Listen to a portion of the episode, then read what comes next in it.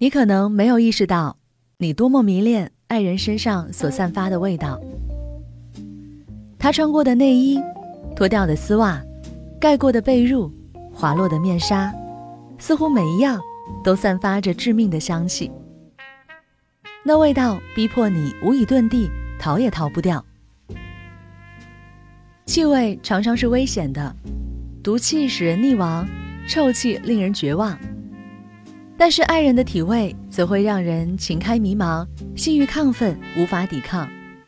骑士们甚至认为芳香也是一种考验，一旦嗅到意中人的香味，就会无助倾倒，理智尽失，令人鼻痒，进而斗志颓丧。电影《香水：一个谋杀犯的故事》中有一幕，当刑场上的路人闻到了男主角从少女身上提取的物质制成的香水后。随即展开了一场犹如罗马帝国艳情史般群戏的场面，把气味和性欲、芳香和情爱联系起来，似乎是人类的本性使然。所谓嗅触本能，爱之深，闻之切，就像情色文学作者般歌颂着爱人下体所散发出来的气味，好似蜜汁一样，在亲热的一瞬间。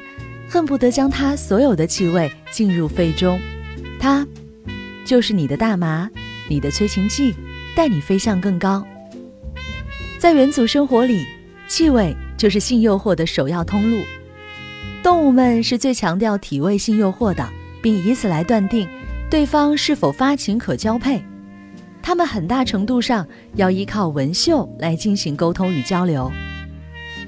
气味在动物的互动中充当着重要的媒介作用，从领地争夺到打情骂俏，所以撒一泡尿也会散发出大量的信息。显然，人类的嗅觉已不具备这样的功能，嗅觉到了人类这里已经退化，它的优越地位也逐渐被视觉所取代。曾几何时，体臭所引起的厌恶，常成为情侣们交合的障碍。是进入圣贤模式的绝佳途径。不过，总有人能体会到从体味中散发出的秘密与刺激，这多少有些返祖或致敬动物本能。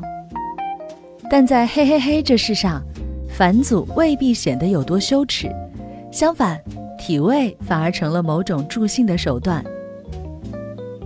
气味接受所获得的快感刺激有两种触发机制。直接刺激和情境架构，其中直接刺激是一种与生俱来的能力，因为嗅觉是最为强烈的一种感官印象。它的催欲秘密在于，人的嗅觉器官是与分泌各种激素的垂体以及生殖器部位，特别是前庭大腺直接相连。嗅觉作为一种终极催情药，其会通过神经系统中的神经传递素而起作用。神经传递素又通过特定的色胺或吲哚的刺激，使得身体的感觉能力急剧提高。具有性芳香的物质可以直接作用于性行为。此外，人的肺也有着双重功能，它不仅可以用来呼吸，还可以用来刺激。人的肺里有很大一片具有吸收能力的组织，其中每两厘米半都有至少一千条线状血管为其服务。从心脏向大脑传送氧气、毒物和吸入的气体，它们的渗透能力超过了人的硬腭和结肠的五十倍。这是进入血液的最快方式，也是获得快感的最优雅方式，绝不亚于视觉、触觉，甚至更能令人为之疯狂。在很多文明中，嗅觉和性欲都是紧密相连的。香水的发展史。亦是从寻找提升性爱的愿望开始的。在斯拉夫民间传说中，玫瑰常作为阴户的象征，有时它们自己就叫玫瑰，同时亦是阴户的名称。那些身上附着天然气味以及夹杂着玫瑰油香水的女孩们，常令老少爷们浑身发抖。在大岛主的感官世界中。阿布定时常会让石田吉藏闻他的下体，而阿吉也陶醉于这样的气味之中。女人们善于用自己的自身香气勾引男人，而痴男们也就练就了一套闻香识女人、闻香可意淫的技能。人们身上的味道就像日志，记录着人们的日常。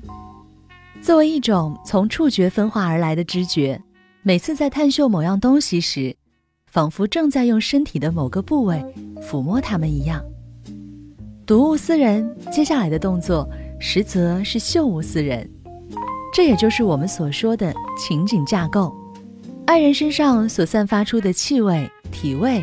涵盖着他所特有的性格与魅力，在生活的经验中，逐渐形成了某种独特的体味身份。女人通常对体味很敏感，这并非是她们的鼻子犯的罪，因为香水就像爱情，确实有毒。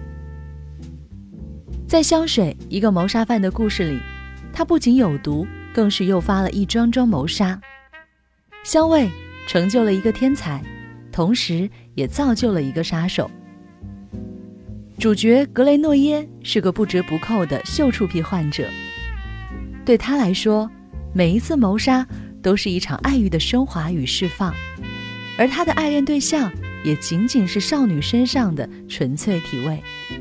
至于香不香，我们不得而知，因为每个人都有对爱人体味特定的偏好。也许令格雷诺耶痴狂的味道。到你这儿变得云淡风轻。我们在爱人的体味中获得了巨大的满足，能彼此接受并交换着各自的体味，这也不失为一种至深的浪漫。体味的接受是亲密关系构建的又一项指标。当你越深爱一个人，他的体味越能激发你的兴趣。快闻一闻你爱人的体味吧。